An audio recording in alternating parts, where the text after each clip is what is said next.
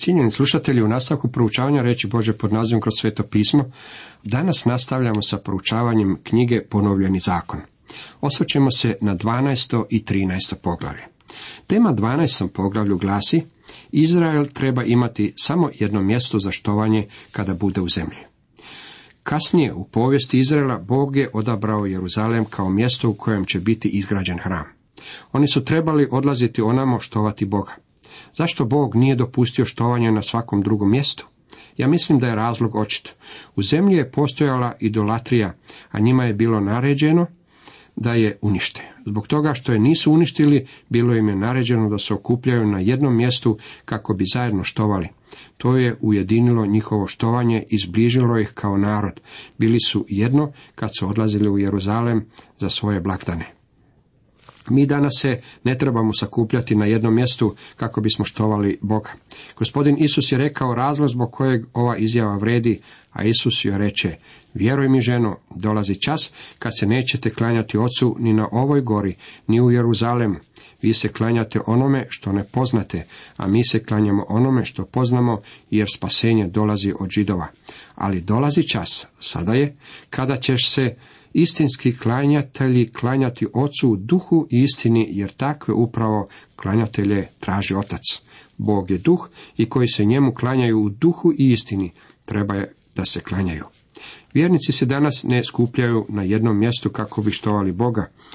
Mi se sakupljamo oko jedne osobe, a ta je osoba gospodin Isus Krist.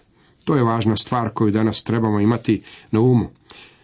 Ime vaše crkve ne pravi nikakvu razliku u tome. Denominacija ili nedostatak denominacije ne pravi nikakvu razliku. Pitanje od najveće važnosti je ovo, okupljate li se oko osobe Isusa Krista? Sada, prijatelji, ako se ne okupljate, tada je to idolatrija, jer se okupljate oko nečeg što zamjenjuje Krista. Ako se susrećete kako biste se okupljali i zabavljali, onda je to idolatrija. Stvar koja nas treba privući u jedinstvo je osoba Isusa Krista. Kako je to važno. Samo jedno mjesto za štovanje u zemlji. Ovo su zakoni i uredbe što vam ih valja držati i vršiti u zemlji koju ti Jahve Bog, otaca tvojeg daje u posjed za sve dane što budete živjeli na zemlji. Sravnite sa zemljom sva mjesta na kojima su narodi koje ćete protjerati iskazivali štovanje svojim bogovima, nalazila se ona na visokim brdima, na humovima ili pod kakvim zelenim drvetom. Porušite njihove žrtvenike, porazbijajte njihove stupove, spalite im ašere, smrvite kipove njihovih bogova, zatrite im imena s onih mjesta. Jahvi Bogu svome nemojte onako iskazivati štovanje. Razlog zbog kojeg je na Izrael došao Boži sud, jedan je za drugim u vrijeme sudaca, je bio što su ljudi stalno upadali u štovanje idola. Zatim je prorok Ilija uputio svoju poruku protiv štovanja idola. Idolatrija je bila razlog zbog kojeg je Izrael bio odveden u babilonsko ropstvo. Upozorenje u posljednjoj knjizi Starog zaveta je u svezi s opasnosti idolatrije. Mi ne bismo smjeli misliti kako smo mi danas imuni na štovanje idola. Mi običavamo misliti kako smo mi jako prosvjetljeni ljudi i kako ne bismo pali tako nisko da se klanjamo i štujemo nekakvog idola. Možemo li biti tako sigurni u svezi s tim, prijatelji? Bilo što, bilo što, što se ispriječi između naše duše i Boga, postaje idol. Poznajem jednog mladića kojeg sam vidio kako odrasta u crkvi i prema svemu sudeći postojao je dobar kršćanin. Kasnije je postao član jedne ogromne korporacije. Zbog dobrih poslovnih sposobnosti brzo je napredovao prema gore u hijerarhiji. Što se više uspinjao u organizaciji, to je bivao dalje od Boga. Danas mu je njegov posao na prvom mjestu. Održavao sam sastanak u gradu u koji se on zbog posla preselio, pa je zbog starih sjećanja pozvao mene i moju suprugu k sebi na večeru. Jasno mi je rekao kako neće moći prisustvovati niti jednom od sastanaka koje sam ja održavao zbog vlastite prezaposlenosti. Posao, njegov položaj, njegovo napredovanje postali su njegov idol, njegov bog. Pa mi recite nešto o štovanju. On pred svojim idolom pada na koljena sedam dana u tjednu. Sve što se ispriječi između vaše duše i Boga postaje vaš idol. Jahu Boga svoga tražite jedino na mjestu koje je On odabrao sred svih vaših plemena, da ondje stavi svoje ime i da ondje prebiva. Konačno, to je mjesto postao Jeruzalem. Ali čak i prije toga Izrael je trebao štovati samo na jednom mjestu. Trebalo je postojati jedno mjesto za njihove žrtve paljenice, prinosnice, desetine i zavjete. Desetina od hrani koja je bila donesena pred gospodina trebala je biti pojedena na tom jednom mjestu. Ali svaki put kad ti crse zaželi, može zaklati i jesti mesa u svim svojim gradovima, prema blagoslovu koji ti Jahve Bog tvoj bude davao. I nečist i čist može ga jesti kao da je od crne ili jelena. Ali krvi nemojte blagovati i istočite je na zemlju kao vodu. Također je postojala hrana koju su jeli kod kuće. Ona nije bila dio njihovog štovanja, ali je i ona bila regulirana zakonima. U 14. poglavlju naći ćemo dulji popis čistih i nečistih životinja. Osoba nije trebala biti ceremonijalno čista da bi mogla jesti kod kuće. Također kao dodatak životinjama koje su bile namijenjene za žrtvu, mogle su jesti i divlje životinje, ali samo ako su pripadale popisu čistih životinja. Bio je stavljen dodatak tom popisu da se krv nije smjela jesti. Kao kontrast ovome, sve što bi se prinosilo Bogu za žrtvu, trebalo je pojesti pred gospodinom na jednom mjestu koje je Bog odredio. Bude li mjesto koje Jahve Bog tvoj odabere da u njemu svoje ime smjesti daleko od tebe, onda možeš zaklati bilo što od svoje krupne ili sitne stoke, što ti je Jahve dadne, kako sam ti već naredio, te jesti u bilo kojem svome gradu koliko ti duša želi. Jedi ga ipak onako kako se jede srna ili jelen, neka ga jedu zajedno čisti i nečisti. Samo pazi da ne jedeš krvi, ta krv je život, ne smiješ jesti život s mesom. Ne blaguje i stoči je na zemlju kao vodu. Ne smiješ je jesti da bude dobro tebi i tvojim sinovima poslije tebe kad činiš što je pravo u očima Jahvinim. U Levitskom zakoniku 17, dok je Izrael još uvijek bio u pustinskom laboru, bilo im je rečeno da svaki put kada bi govedo, janje ili jarac bi ubijen, trebalo ih je dovesti do vrata šatora sastanka i svećenik bi tada krvlju poškropio žrtvenik, a maz bi se prinijela na slatki miris Bogu. To ih je sprečavalo da prinose žrte do đavolima. Nakon što se se smjestiti u zemlji, jasno je da će mnogi živjeti predaleko od Jeruzalema. Da bi privodili svaku životinju koju žele ubiti za hranu, tako im gospodin govori kako životinja može biti ubijena za hranu, ali se ne smije jesti i njena krv. Krv predstavlja život, što je i razlog zbog kojeg Biblija stavlja toliki naglasak na krv Isusa Krista.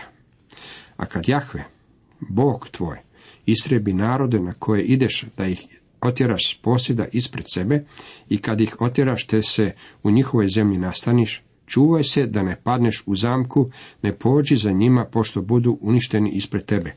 Ne istražuj o njihovim bogovima i ne govori kako su oni narodi štovali svoje bogove, tako ću i ja. Nemoj onako postupati prema Jahvi Bogu svome. Ta Jahvi je zazorno i mrsko sve što su oni činili svojim bogovima. Čak su svoje sinove i kćeri spaljivali u čast svojim bogovima. Opet im se iz početka govori kako moraju uništiti narode koje nađu u zemlji kako ne bi potpali pod njihov utjecaj. Ovi su narodi bili predani štovanju idola, u štovanju bala kao u mnogim drugim poganskim oblicima štovanja imali su najokrutniju praksu žrtvovanja vlastite djece. Oni bi zagrijavali te mjedene idole, dok ovi ne bi bili usijani, a onda bi svoju djecu bacali u naruče takvim užarenim idolima. Ja si ne mogu niti zamisliti nešto strašnije od toga. Bog kaže kako on mrzi takvu praksu. To je gadost pred njim. Nalazim kako Bog mrzi mnoge stvari koje i ja mrzim. Ja se nadam naučiti mrziti ono što i on mrzi, a voljeti ono što i on voli. Sve što vam naređujem držite, tomu ništa ne domeći i ništa ne oduzimaj. Oni moraju svu svoju pažnju posvetiti ovim zapovjedima koje im je Bog dao. Ako ne budu poslušni, Bog će s njima postupiti kao i s narodima koji su bili u toj zemlji prije njih. Bog ne gleda dijela samo jednog naroda, a zanemaruje druge. Ja sam se odvijek čudio nekim kršćanima koji misle da će se izvući s nekim stvarima s kojima se drugi nisu izvukli. Grijeh je grijeh. Ako Izrael ne bude poslušan Bogu, neće biti pošteđen, zato im je dano ohrabrenje, neka drže sve što im je Bog naredio. Toliko iz 12. poglavlja. U nastavku dajemo nekoliko misli iz 13. poglavlja koje ima za temu upozorenje protiv lažnih proroka i uputa za njihovu provjeru. Ovo je vrlo važno poglavlje jer se bavi lažnim prorocima i lažnim bogovima. Kada dođemo u 18. poglavlje ponovljenog zakona vidjet ćemo kakvim testom se treba provjeravati lažne proroke. Izrael nije imao problema u otkrivanju lažnih proroka jer su imali biblijski od Boga dani test koji ih je jasno razlučivao. Bilo kako bilo, poglavlje pred nama bavi se sa djelovanjem koje je trebalo biti poduzeto protiv bilo koga tko je želio odvesti Boži narod od Boga uvođenjem lažne religije. Ako se u tvojoj sredini pojavi kakav prorok ili čovjek sa snoviđenjima, pa ti iznese kakvo znamenje ili čudo, i to se znamenje ili čudo o kojem ti je govorio ispuni, i onda ti to on rekne, pođimo sad za drugim bogovima kojih do sad ne poznaješ i njima iskazujemo štovanje. Nemoj slušati riječi toga proroka, ni sne toga sanjača, da to vas iskušava Jahve Bog vaš.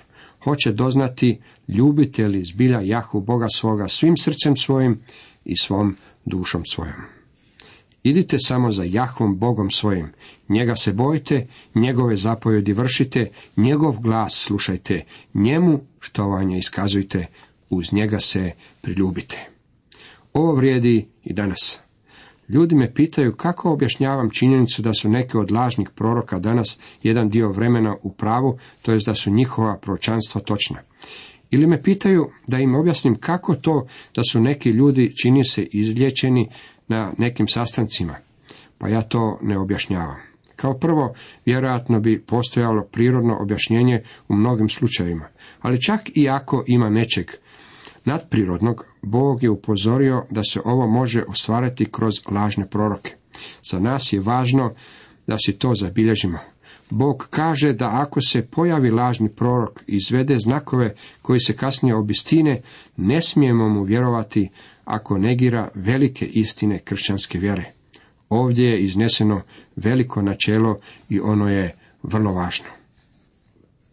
A onaj prorok ili sanjač nekad se pogubi jer je poticao na otpad od Jahve Boga vašega koji vas je izveo iz zemlje Egipatske i otkupio vas iz kuće ropstva. Onaj te htio zavesti s puta kojim ti Jahve Bog tvoj naredio da ideš. Tako trebaš da iskorijeniš zlo iz svoje sredine. Zapazite da se svakog lažnog proroka koji bi pokušavao odvesti narod u neki lažni kult ili lažnu religiju trebalo kamenovati smrti. Zvuči li vam to previše ekstremno? Zvuči li vam to okrutno? Takav lažni prorok je poput tumora, a tumor se mora odstraniti što je ranije moguće, znam to iz vlastitog iskustva. Bog je ovdje veliki liječnik, a on kaže kako se tumor mora odstraniti između njegovog naroda.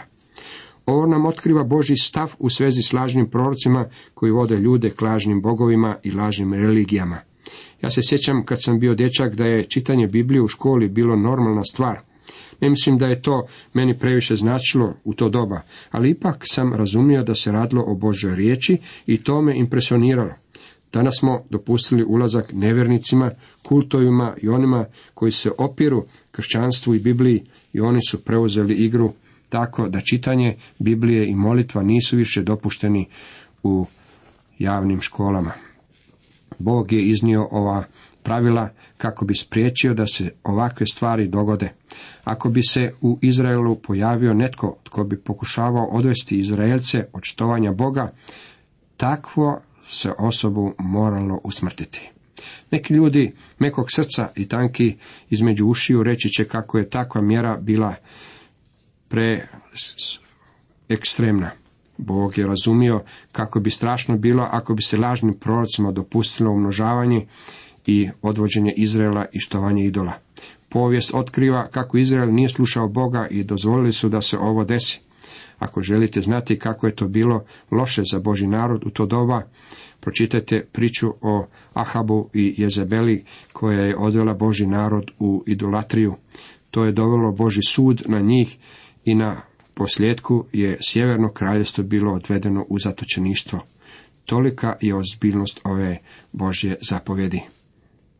Kad bi se brat tvoj, sin majke tvoje, ili sin tvoj vlastiti, kći tvoja, žena u tvom naručju ili prijatelj tvoj koji ti je kao i život potajno zavodio govoreći, hajde da iskazujemo štovanje drugim bogovima kojih ne poznaješ ni ti, ni ti su ih poznavali tvoji oci, bogovima onih naroda što oko vas budu, bilo tebi blizu, bilo tebe daleko, od jednoga kraja zemlje do drugoga, nemoj pristati niti ga slušaj.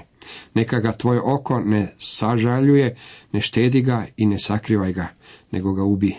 Neka se najprije tvoja ruka digne nanj da ga usmrtiš, a onda ruku svega naroda. Ovo je ekstremno, ovo je radikalno, ovo zvuči kao strani jezik mekanom narodu koji živi u obilju poput nas. Ozbiljna je stvar biti prvi čovjek koji će baciti kamen kako bi njegov brat bio pogubljen kamenovanjem. Ovo zvuči vrlo okrutno, ali će takav postupak spasiti mnoge živote. Kada se sjeverno kraljevstvo Izrael predalo štovanju idola, što se desilo?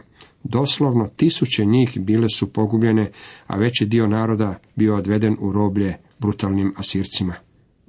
Ne bi li im bilo bolje da su kamenovali lažne proroke koji su odveli u štovanje idola, umjesto što je veliki broj njih bio okrutno pogubljen? Istu stvar vidimo i u vlastitom narodu danas. Imamo mnogo sudaca, mekih srca i mekih u glavi koji nemaju kršćanstvo kao pozadinu svog života. Oni ne razmišljaju o našim zakonima u kršćanskom kontekstu u kojem su oni bili prvotno formulirani, to jest poslušno zakonu i kazna izražena za neposlušnost. Naši suci oslobađaju kriminalce kako bi ovi mogli opet vrebati plijen u našem društvu. Upravo ovdje u mom gradu poznati kriminalac napao je sedam žena jedne noći. Nekoliko ih je bilo ubijeno, jedna je bila silovana, a ostale su završile u bolnici sa ozbiljnim ozljedama. Ne bi li bilo mudrije da se ovo kriminalca već osudilo pravom kaznom, nego da su mnogi ljudi trebali svojim životima platiti cijenu takvog propusta? Boži način djelovanja je takav da spašava živote i štiti ljude. Bojim se da smo postali tako kratkovidni da nam smrtna kazna danas zvuči preekstremno. Zaspi ga kamenjem dok ne umre, jer je kušao da to odvrati od Jahve Boga tvoga, koji te izvede iz zemlje Egipatske iz kuće ropstva. Bog ističe kako takav čovjek zaslužuje smrtnu kaznu. Mi danas smo mišljenja kako je smrtna kazna nešto necivilizacijsko. Mislim da ljudi koji tako misle bi i Boga nazvali neciviliziranim. Ja bih htio pitati te ljude gdje su dobili to malo civilizacije i to malo kulture koju posjeduju. Prijatelji, sve to potječe iz Bože riječi. Sada se udaljavamo od Bože riječi i mislimo kako je to civilizacijski pomak.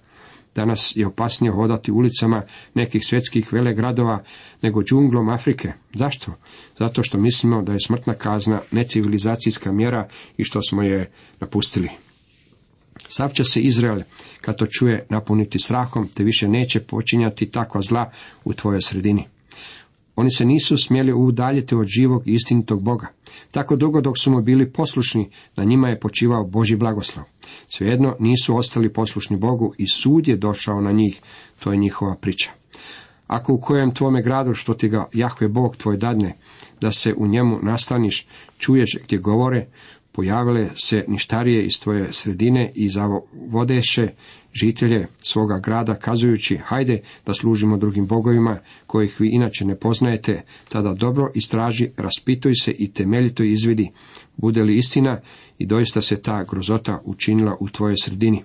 Ništa nisu smjeli raditi na brzinu, trebalo je provesti temeljitu istragu i trebalo je pronaći istinu prije nego se poduzimala ikakva akcija onda posjeci oštrim mačem stanovništvo toga grada, izvrši nad njim kletu uništenje i nad svime što bude u njemu. Snesi onda sav plijen nasred trga te spali grad sa svim plijenom kao paljenicu Jahvi Bogu svome.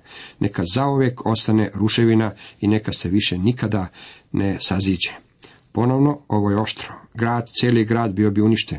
Pretpostavimo da se u tom gradu nalazio netko tko nije štovao idole. Jesu li takvi ljudi protestirali? Jesu li samo sjedili i ništa nisu poduzimali? Ako ne bi ništa poduzeli, bili bi osuđeni zajedno s ostalima. Danas ima mnogo kršćana koji misle da je kršćanski šutjeti. Ima mnogo kršćana koji se uopće ne zalažu čak i kad je istina u pitanju. Da, da se često čuje stari otrcani kliše šutnja je zlato. Prijatelji, ponekad je žuto, a ne zlatno. Ostati šutjeti i ništa ne poduzimati. Manjina treba protestirati protiv onoga što se čini loše. Sve u takvom gradu trebalo je biti uništeno. Od onoga što je bilo prokletstvom udareno, neka ništa ne prione za tvoju ruku, da Jahve odustane od žestine svoga gnjeva, da ti iskaže milosrđe, smiluje ti se i razmnožite kako se zakleo tvojim ocima. Cijenjeni slušatelji, toliko za danas.